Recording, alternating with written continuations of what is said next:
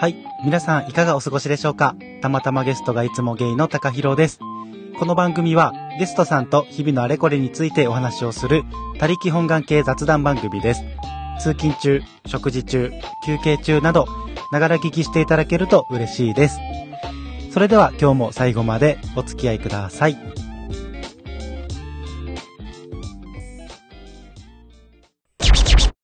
今回のゲストさんは、周平です。またもや、周平です。はい、周平くんです。よろしくお願いしおます。願いします。3回目の 出演でございます。ありが自とうございます。分でも怖いです。何が怖いん？3回も出ちゃって。でも、自分のは1回も聞いていません。聞けないらしいです、自分の声を。恥ずかしくて聞けないです。聞いてください、ぜひ。頑張ります。頑張ります。あのさ、小話していい？うん。俺、コンタクトしてるんよ。うん。してる？あなたは。してる。あ、してますか、うんコンタクト歴長いですか？コンタクト歴短い4年、5年ぐらい。俺、小6からなんです。それはやばいね。めっちゃ目悪かったんや。小学校3、4年ぐらいの時に、うん。大乱闘スマッシュブラザーズが、もう日本中で大流行りした、そっか。じゃないですか。うん。その時に。うん。もう俺それまでずっと視力、なんか昔 ABC とかじゃなかった視力検査って。うん。俺 A で一番良かったんよ。うん。やのに、スマブラやり始めてから、一気に目悪なって、どんだけやってた？そう、一気に目悪なって、うん。で、それでもうメガネしなあかんってなって、うん。で、メガネからコンタクト、スポーツ、サッカーしてたから、うん。コンタクトっていうのを、もう小6からコンタクト人生歩んでる。うーん。だからマジでレーシックとかしたいなと思ってんねんけど、うん。こないだね、俺いつも、まあ、眼科に年に1回ぐらい行って、うん。あの、見てもらって、うん。で、処方箋書いてもらって、コンタクトを店頭で買って、うん。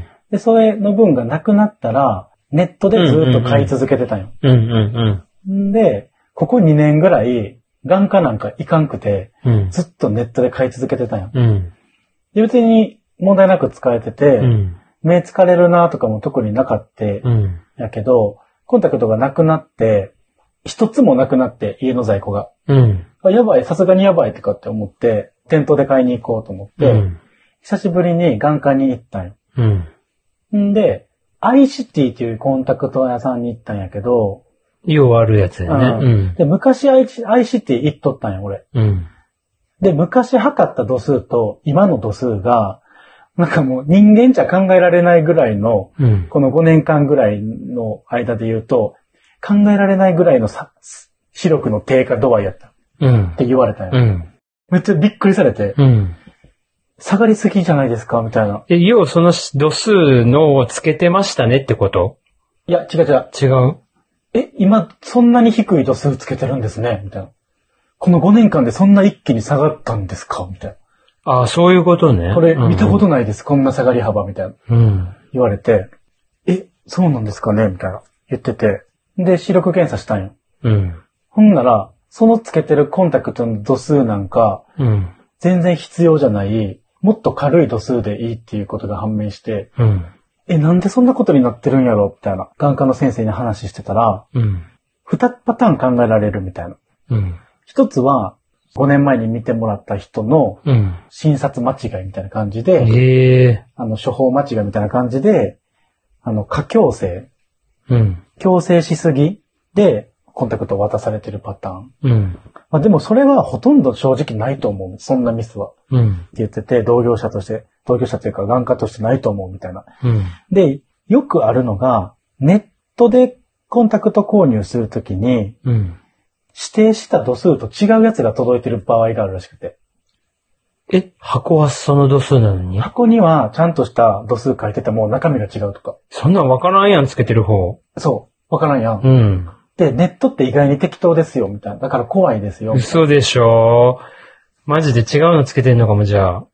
明らか疲れすぎるとか、感じたときは、ちょっと一回眼科行った方がいいですよ、みたいな。ちゃんとして見てもらった方がいいですよ。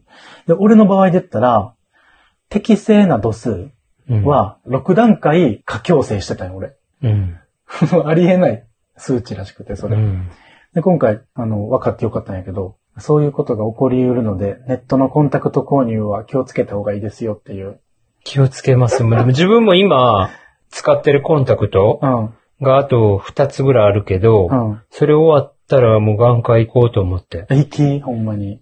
でも多分自分は悪くなってる気がする。いつも見えてるものが見えにくくなってきてるから。うんうんうんうん。まあ、やっぱね、年を取れば取るほど、が視力は下がってくると思う 年を取れば取るほどね。から、そう、ね、それがちょっと過強性とか、あの、誤診とか、入ってるものが違うとか、うん。そういうリスクがあるんで、必ず眼科に行った方がいいよっていうお話でございました。わかりました。お気をつけください。コンタクトしてる方いっぱいおると思うけど、気をつけてね、ということで。はい。で、えっと、今日なんですけれども、お便り紹介です。イェーイ。前回もお便りにお答えしていったんですけれども、今回はですね、僕も周平くんも共通の知人です。イェーイ。誰だ誰だ？誰だ誰だということで、まあ誰かは知ってるんですけど、もうすでにお互い。そのお便り読んでいきます。京都出身、30代、ゲイ、ラジオネームが、彼氏の家電売って旅行に来るこうちゃん。まあ彼氏の家電を売って旅行行ってるらしいですね。京都の。そうだったんですね。京都の女は怖いですねそうだったんですね、ですね。旅行行くな、よくとは思ってたけど、あのインスタのストーリーそうだったんですね。そうだったんですね。家電を打って言ってたんですね。こうちゃん悪い女です。でお便りの内容なんですけども、んえーこんにちは。最近メルカリにハマっているゲイです。すごい名前だな、もう。最近忙しくて聞けていませんでしたが、ふと番組を見るともう30回を過ぎていました。すごいです。このままの勢いで100回はすぐですね。笑笑い。怖いですね。い。怖いですね。さて、私も今年で最後のアラサーです。ってこと最後は、のアラサー？29歳ってこと？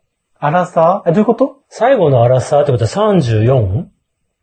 あ、そうや、そうや、そうや。アラウンドだから。そうそうそうそうそう。んへえ、もうそんな年になったの？34歳で、次35歳になるってことね。てか、そんなに年近かったんだ。近いよね。若く見えるよね。え、同い年じゃない俺同いよね。俺同いやわ。同いなんだ。同いやわ。今年で35歳やったとしたら。同いやん、同いやん。同いのこうちゃんです。同いこうちゃんね。はい、こうちゃんです。めっちゃね、可愛くて面白い。こうちゃんです。うん。え、国、国落ちてない？やばい。いや、落ちてますよ。落ちてる落はい、ちてる。可愛くて、あの、面白いこうちゃんなんですけども、うんうんえー続き読みます。えーっと、え？もは余計でしたね。わら。私も今年で最後のアラサーです。もは余計でしたね。わらって来て。失礼しちゃうわ、こっちも。あら、フォーなのに。いらっしゃいませ、こちら側に。えー年相応なのか、最近では肩こりを感じます。姿勢が悪いのか、枕が合っていないのか、うん。いろいろと見直す機会なのかもしれませんね。確かにね。確かに。4月は入学式などがあり、子供たちの姿は初々しくて、うん微。笑ましいですよね。うん。おばさん発言、わら。まあ、それはもう完全におばさん発言だよ完ね。全におばさんですね。う。うんん。まあ、わかります。言いたいことは。まあでもね、わかる。わかるわかる。もう子供たちって高校生とか見たらもうキャワキャワキャワって。キャワキャワってなりますね。うん。でしかも、あの、文章で分かったように、これ4月にいただいてるお便りです。お待たせいたしました。おー、なるほどね。はい。えーそんな中、ヤフーニュースで気になる記事を読みました。見てるんや。ヤフーニュースとか見てなさ見そう。てなさそうやけど。見てなさそう。うん。ランドセルは受注生産。うん店頭にあっても100%持って帰れないというニュースです。日本しか置いてないってことだよね、だから。そう。田舎育ちのため、ランドセルといえば赤黒でしたが、最近はいろいろな色があって、うん。それは受注生産になりますよね。誰に聞いてるの？ちょっと文章が。あだから、高弘がランドセル作ってる体になってるのかな？いや、えっとね、読み方変える、変えますね。え田舎育ちのため、ランドセルといえば赤黒でしたが、うん最近はいろいろな色があって、そりゃ、受注生産になりますよね。はい。ということ。はいはいは そりゃそうなりますよね。い。うん。ということですね。うん。えー値段も結構するんですね。うん、するする。自分はゲイなので、我が子に買ってあげる機会はないですうが、ん。子供がどんな色を選ぶのかなんて親は楽しみですよね。よく考えれば6年間使うカバンなんてすごい。取り留めのない話ですみません。タカ君は今なら何色を選びますか？ちょっとあの、おもろいな独特なような。すべてが。えー目的地の駅までで書いたので、まとまってないですが、話のネタにしていただければ幸いです。これからも楽しみ、楽しい番組、楽しみにしています。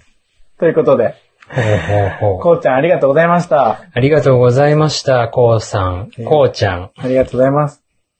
実は、僕もう一個番組をやっている、ナッチタッチの世界は結局ミックスナッツの方にもですね、こうちゃん一回お便りを出してくれてまして、へえ、もうすでに、あの結構前に、そのお便りは、あの、豆だね。読まさせていただいてます。その時はね、僕は温度感覚がわかりません。なので、どういう服装を着ていけばいいか悩むことが多いです。どうしたらいいですか？みたいに。ほうほうほう。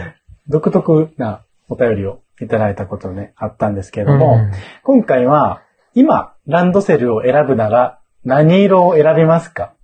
ということで、うんうんあの、さっき、僕らね、ニトリのサイトで、今のランドセルの価格ってどんなんなんやろっていうものを見てたら、だいたいニトリで言うと2万円から5万5千円ぐらいうん。でいろいろああったよね。うん。で、いろんな色があって、なんか軽いものとか、ちょっと高級感あるようなものとか、いろいろあって。で、百貨店とかに売ってるようなものとかって多分もう10万超えとかザラみたいな、うん。うん。普通に2、30万とかあると思うんやけど、え、何色？しょってた？黒。黒やんな。あの、こうちゃんと同じ田舎育ち。俺も黒やったけど、うん、全然いなかったかな、自分の時は。ピンクがいたけど。水色とかいたよ、でも。いた？茶色とか。いたんだ。うん。ピンクはいたかな。シティボーイやからかな。シティボーイなの？シティボーイなの？シティボーイだったんだ。大阪市内の御堂筋線沿線に住んでた。そっか、じゃあもうシティボーイだね。もう大阪市内それはうんシティボーイと言っても過言ではないうんまあでも、それはもちろん9割以上は赤黒やで。うん。うん。一般的な。でも今、ランドセルの今色をほんと多いもんね。何にしたいですか？僕はもう、キャメルがいいです。その心は。え、なんか背負ってる子見てたら、うん。おしゃれやなって思ああ、キャメルね。う。おしゃれで、こう、ランドセルって一般的にはこう、下にこう、カチャってするところがあるやん。うん。それがこの普通の背中側にこのカチャってしてるのがついてるカバンがいいんやけど。え、何それ？何それって。背中側にカチャってついてる。普通は、ランドセルを背負って、あの、ベローンってベロみたいになってるものが、うん。首ぐらいからこの腰ぐらいにかけて、ガバッと、そうそうそうそう。腰ぐらいの位置でカチッと止めるっていうのが一般的なランドセルだと思うけでど。こういう、なんていう、この、こ、ここにカチッとしてる感じ。なんていうんですか。あー、だから。下にカチじゃなくて、はいはいはい。あの、なんか平面にカチじゃなくて、側面にカチ。カチってってだから背後から見た人が、目の前にカチの部分ががある。あるある背中の部分にしっかりある。ある感じ。なるほどね。底面じゃなくてね。そあーなるほど。それ、それがおしゃれ。なんか、確かに、それ系のランランドセルって、なんか、私立のいい学校行ってう。そう系の、のお坊ちゃまお嬢ちゃま系のランドセルって感じするよね。うん。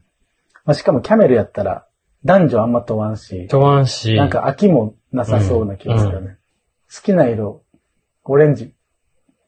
オレンジでも6年間嫌やな。キャメルやったら6年間いけんもんな。いけ。るいける。あ、でも俺グレーとかいいかも。ああ、確かに。グレー良くない？うん。俺グレで自分たちの時の時もう選ぶもんじゃなかったもんね。ー。特に。うん。もう、黒か赤かし、じゃあ男は黒、女は赤っていうのだったから、うん。ランドセルどれがいいとかもなかったし、なかった。もう、あの、おじいちゃんおばあちゃんが買ってくれるみたいなうん。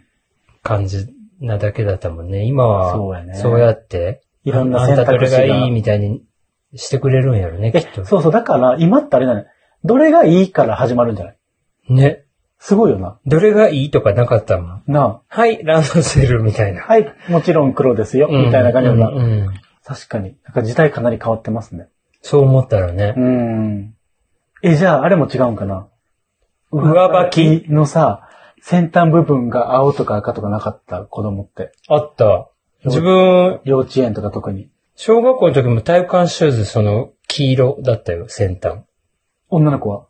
みんな一緒、それは。あみんな一緒シューズはみんな一緒。え、なんかさ、青と赤で分けられてる上履きなかった？男と女みたいな。あ、でも自分が行ってたと、行ってたところはなかった。まあ、黄色って逆にバリおしゃれやな。え、でもなんか、からしがついてるみたいな感じですね。本はんぺんにからし当に本当にもう、本当先端ピッピッってついてるだけだから。ああ、なるほどね。こうちゃんは、え、ちか、さ、こうちゃんは何色がいいんやろね。そうだね、それか書いてよ。こうちゃん何色似合うと思う俺水色。水色。めっちゃ似合いそでもなんか赤とか言い出しそう。ああ、いいらしそう。確かに。うん。子供の頃に何流行ってたかみたいな話。でも今あのなんかパイナップルとかやってんのかな？何それ？え、じゃんけんしてさ、パー出たらパイナッツププルって進むやつ。え、なんだっけ？グリ。コと、グリコチョコレート、パンパイナップルじゃじゃあ、ないパイナッツプルやろ。チヨコレートだかチら。ヨコレートやろ。それやってんのかな今みんな。やってんのかな？あれはもう、もう100年先まで受け継がれていく遊びなんじゃないの？なあ、一生変えられへんかった。だからずっとパーばっかり出してたもん。だって。なんで？一番先に進めるから、パイナッツプルや。え、チヨコレー それバレるやん。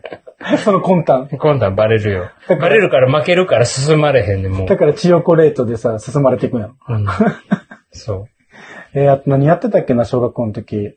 軽泥とかやってた。う。うん、軽泥とか、マンションで鬼ごっことかしてた。あ、俺、マンションの鬼ごっこやってたんやけど、鬼が走り、自力の走りでう、ん。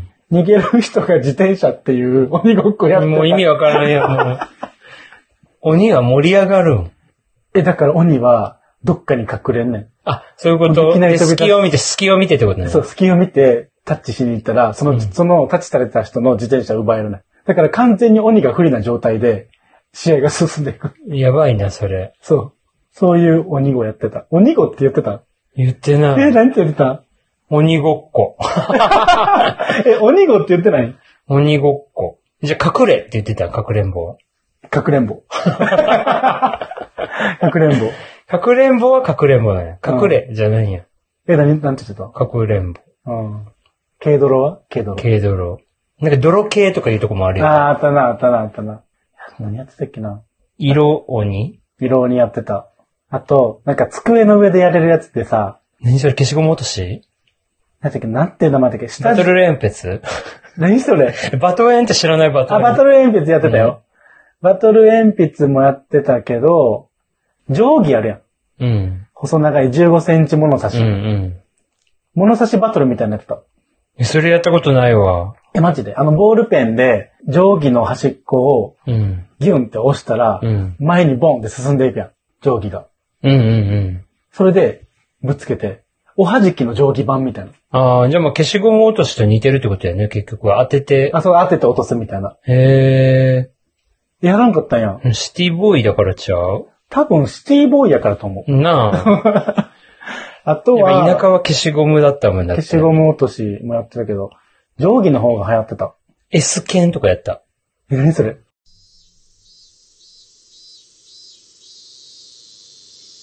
でかく地面に S って書いてう、ん。上の円形とうん。下の円形にそれぞれ自分たちがいて、うん。この空いてるところからしか出てけなくてうんうん、その S の中うはん。両足つける。うん。だけどここから出たら、ケンケンパシ、ケンケンで出てかないといけない。で、その S の中にそれぞれの宝物をなんか一個見作って、うんそれを取りに行くっていう。あ、だから取りに行くときは、ケンケンでしか取りにそう、行けない。時計取りに行けない。でも中におる人は両足つけるからこう倒したりとか。倒れたら負け。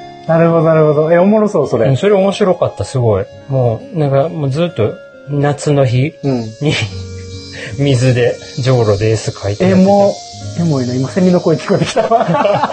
え、昔じょうろで線、中当てとかせんかった？中当てって知ってる？ええ、中ってはあれやろ、ドッジボールのドッジボールショコリパンそうそうのやつやろ？そうそうしてたしてた。あれもじょうろで書いてやってたし、水で線書いて。俺ら足で線描いてた。あ、そうそう、そんな感じ、そんな感じ。コンクリートのところではじょうろでやってうた。んうん。懐かしい。懐かしいな。なんか俺あの、修修行っていうのやってた。何それ、こ多分これ俺らだけの遊びなんやけど、う。うん。公園っていろんな遊具があるやんうんか。うん。あの、ブランコとか、ジャングルジムとか、砂場とか、うんあと柵があったりとか、ういろいろあるやん。ん。うん。手洗い場のちょっと、コンクリートでこう区切られた手洗い場とかさ、うんなんかそういう、とりあえず、直の地面に落ちないように、公園を一周するっていう修行っていう遊びしててもはやもう無理やわ、それ。ないとこどうするん？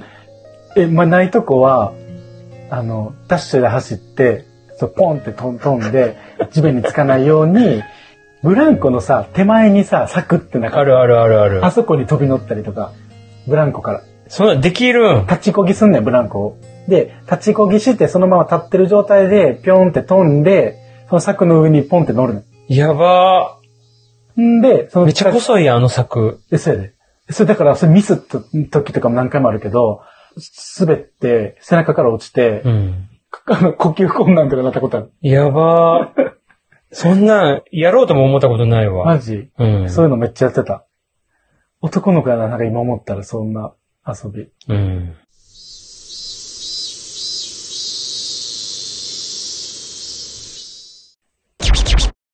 あとはもうポケモンカード、遊戯王カードっていうのはみんなやってたけど、俺はやってなかったけど。俺もポケモンカードはしてないけど、遊戯王はめっちゃしてた。え、俺全然してなかった。なんか結構インドアなやつは大体持ってたなう。ーん。そのゲームもそうだし、そうやな。ファミコン、スーパーファミコン、うんうんうん。64? 小学校の時は64までか。え、何好きやった？ゲーム子供の時。でもこれは誰にも分かってもらえないゲームやってた。一生。え、俺もあるね。誰にも分かられなさそうなやつ。嘘。言っていい？うん。私立ジャスティス学園。え、ちょっと待それ知ってるよ。え知ってる？知ってるよ。マジで、ん有名？ゆえ、有名なんかな分からんけど、俺はやってた、ちょっと。え、あれめっちゃ面白くない？うん。あれめっちゃハマってたんやけど、俺。やってた、やってた。あのさ、野球の部活の男の子のキャラクターわかる？え、どれやろう？前髪が、これあの、セーラー服のここ鉢巻きしてる女の子あ格闘系の。そうそうそうあの子使ってたわ。俺野球の子がめっちゃ、なんかもう、可愛かって使ってたな。え、何？わかゲーム好きなやつ。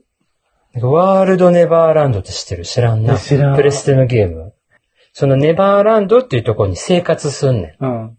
で、自分のキャラクターを作って、うん。毎日仕事すんねん。うんうんうんうん。え？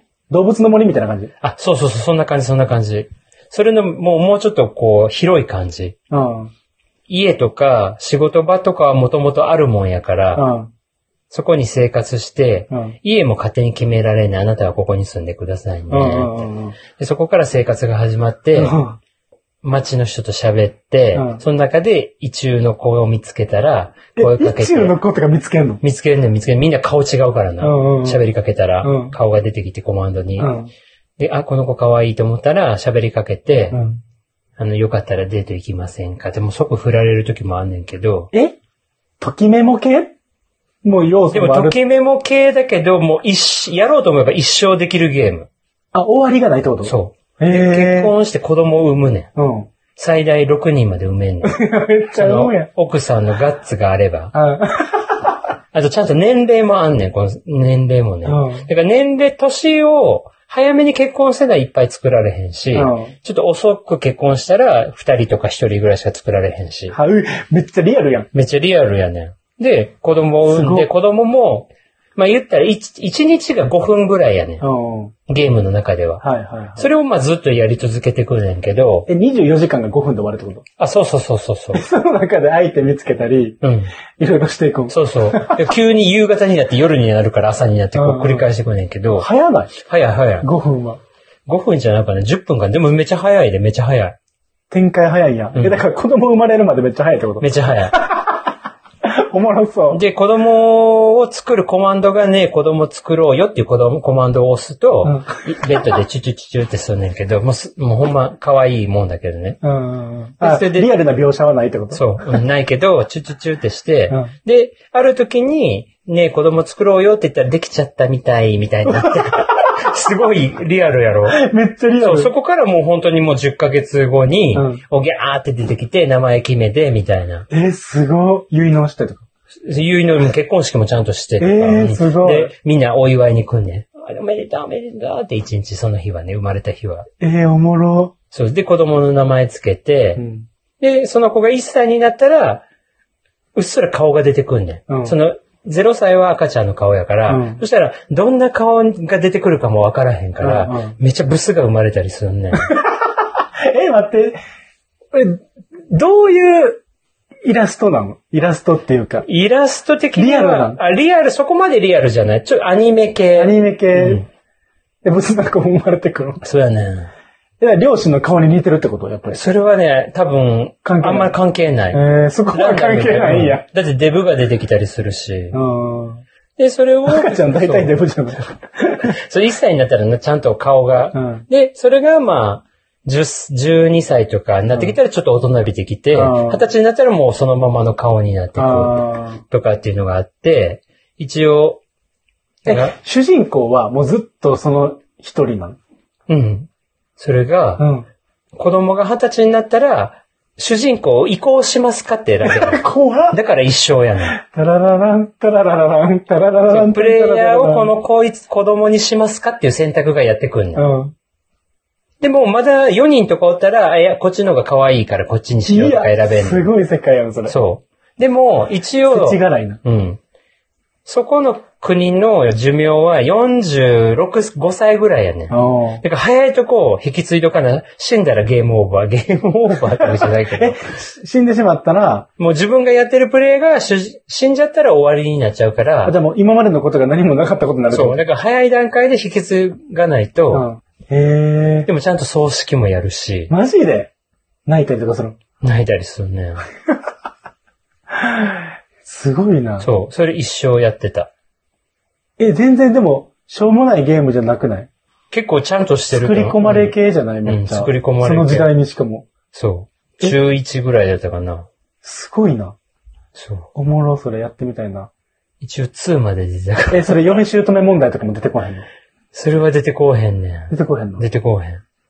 え、子供がぐれたりとかもせへんの？せえへんねん、これがまた。じゃあ割と平坦な人生っそうやね、そうやね。て感じ。うん。その、紆余曲折はないんや。ない。なんかリストラされたりとか、あ、そういうのはないね。奥さんが実はうあのマッチングアプリで浮気してたとか、ないのそれはないね。ないのうん。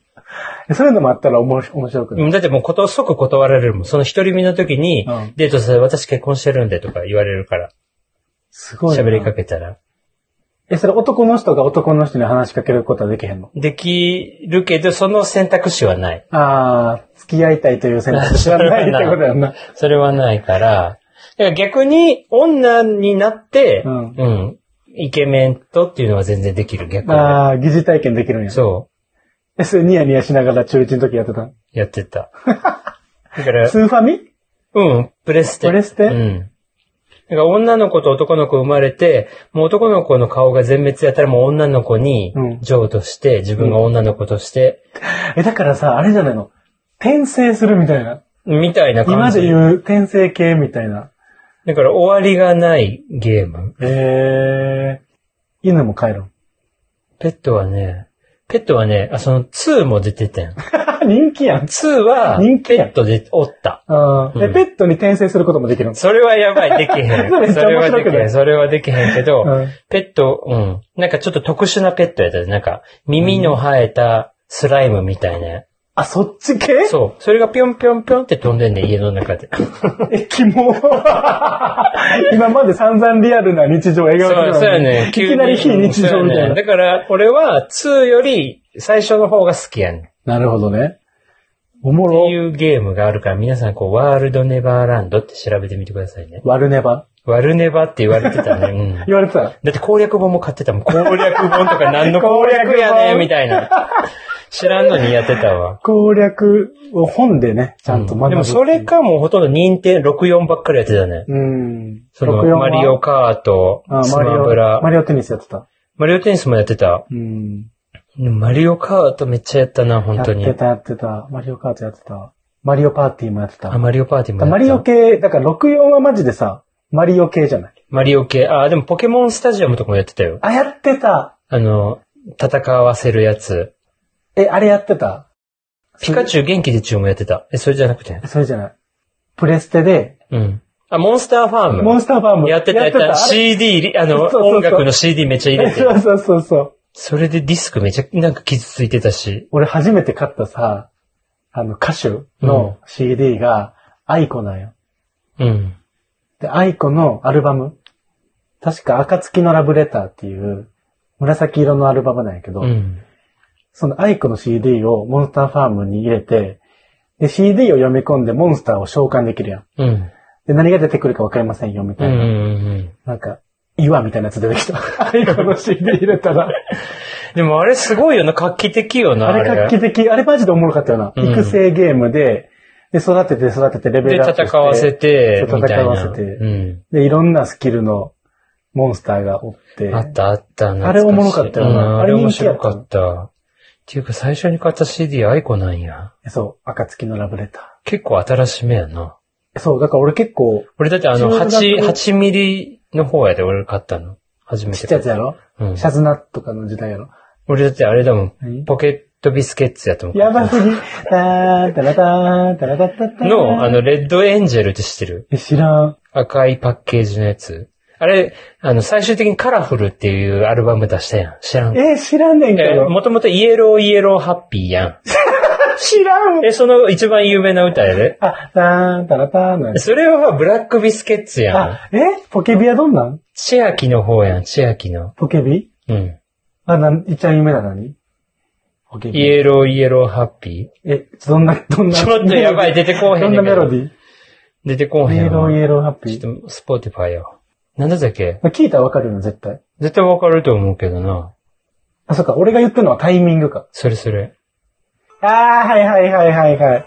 なるほどね。うんうん。これね、これがイエローイエローハッピー。そうそう、イエローイエローハッピーで、うんで、そのレッドエンジェルとか、うんうんあの、ウド鈴木がやってるグリーンとか、なんかその色系で攻めて、最終的にそのカラフルっていうアルバム出してた。あ、そういうことうんうね。ん。